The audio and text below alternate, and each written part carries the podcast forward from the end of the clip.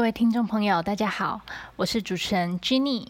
您现在所收听的单元是 Jenny 尝鲜室，内容主要是分享好奇宝宝我尝试了各式各样新鲜事之后的心得。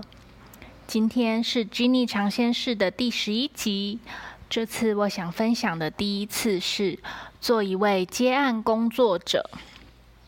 我在二零一九年年底出国进修回台湾以后，就约了我们都有病病友社群的创办人 Annie 碰面。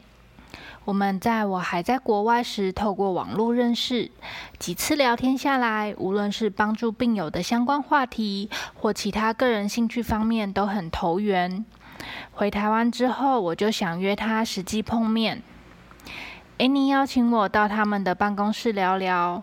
并提到，他们想在新的一年透过病友研究的方式来深入了解病友的需求，希望借此找到可以帮助病友的着力点。刚好我在研究方面的经验可以帮助他们达成这个目标，Annie 就邀请我来协助这个部分。当时我心想：哇，难得有一间公司愿意投入这么多资源在了解和帮助病友。我有机会用自身的专长来帮助病友，也是一件非常有意义的事，所以我就答应了他们的邀请。因为我们都有病，仍然是一间小小的新创公司，还没有资源能够聘请一位全职的研究员，于是我就以接案的方式来和他们合作。这也是我工作生涯中第一次以接案工作者的方式来进行一个研究专案。接下来就是和团队讨论，一起界定这个研究的目的还有范畴。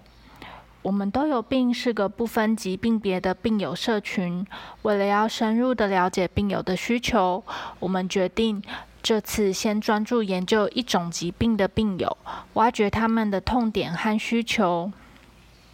然而，疾病的种类这么多，我们要如何选定这第一次的研究主题呢？当时我们从以下几个面向来决定研究的方向。第一是影响力。由于我们都有病的创办人之一米娜曾是乳癌患者，我们知道乳癌是台湾女性发生率第一名的癌症，大约每三十分钟就有一名妇女被诊断出罹患乳癌。根据卫生福利部中央健保署在二零一八年公布的统计数据显示，使用健保资源的癌友以乳癌为最多，达到十二万五千多人，医疗费用则高达一百三十二亿元，首度击败其他癌症，成为最烧钱的癌症。如果能借由研究了解病友是如何发现自己罹患乳癌，或者是在发现之后开始治疗之前，是不是有什么顾虑？或许可以帮助未来的病友做到早期发现、早期治疗。这样无论对病友本身和他的家庭，还有减轻医疗资源的负担方面，都可以有所帮助。第二是研究的缺口。当时我稍微查找了一下过往的研究，发现以往的研究大多使用问卷调查的量化研究法，研究对象也较多针对年长的乳癌患者。然而，随着癌症年轻化的趋势，年轻乳癌患者所面临的挑战需求也和年长的乳癌患者不尽相同。因此，我们决定使用一对一的深度访谈，利用直化研究的方式来深入了解年轻乳癌患者的需求和痛点。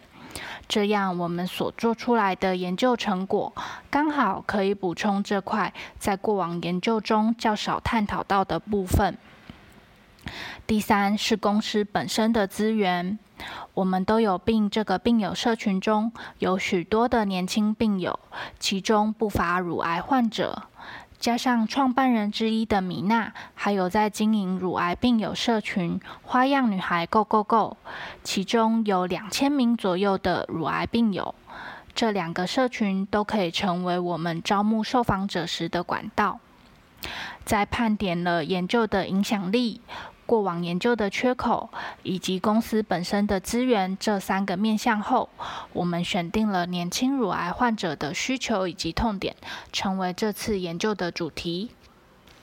研究主题明确后，我们就开始讨论研究执行的细节，排定研究时程，拟定访谈员招募问卷、口试和筛选访谈员，举办访谈员训练工作坊，拟定访纲，拟定受访者招募问卷，招募还有筛选受访者。经过这一连串的准备工作，我们才终于开始正式的访谈。由于我们都有病，以往没有进行过这样的研究案，所以刚刚提到的这些过程中，有许多环节都需要我来一一的建立 SOP 和团队沟通说明为什么要这么做。我们也在这样的合作模式下，一步一步地将这个研究给完成了。非常感谢团队的信任，还有过程中所提供的支援，这个专案才能顺利的完成。经过了大约一年半的努力，我们在二零二一年的五月，将这次的研究成果发表成电子书，提供给需要的人在网络上免费下载。只要搜寻“乳癌旅行手札”，就可以找到下载的网站。因为单元长度的关系，这次的接案心得我就先分享到这边啦。在这个过程中的其他点点滴滴，就期待我之后的分享。或是听众朋友如果有什么好奇的问题，也欢迎留言告诉我，我再来录制成一个 Q&A 的单元。好啦，今天的单元就分享到这里。如果你喜欢这样的内容，欢迎你帮我按赞、订阅和分享给更多的人知道。我们下次再见啦！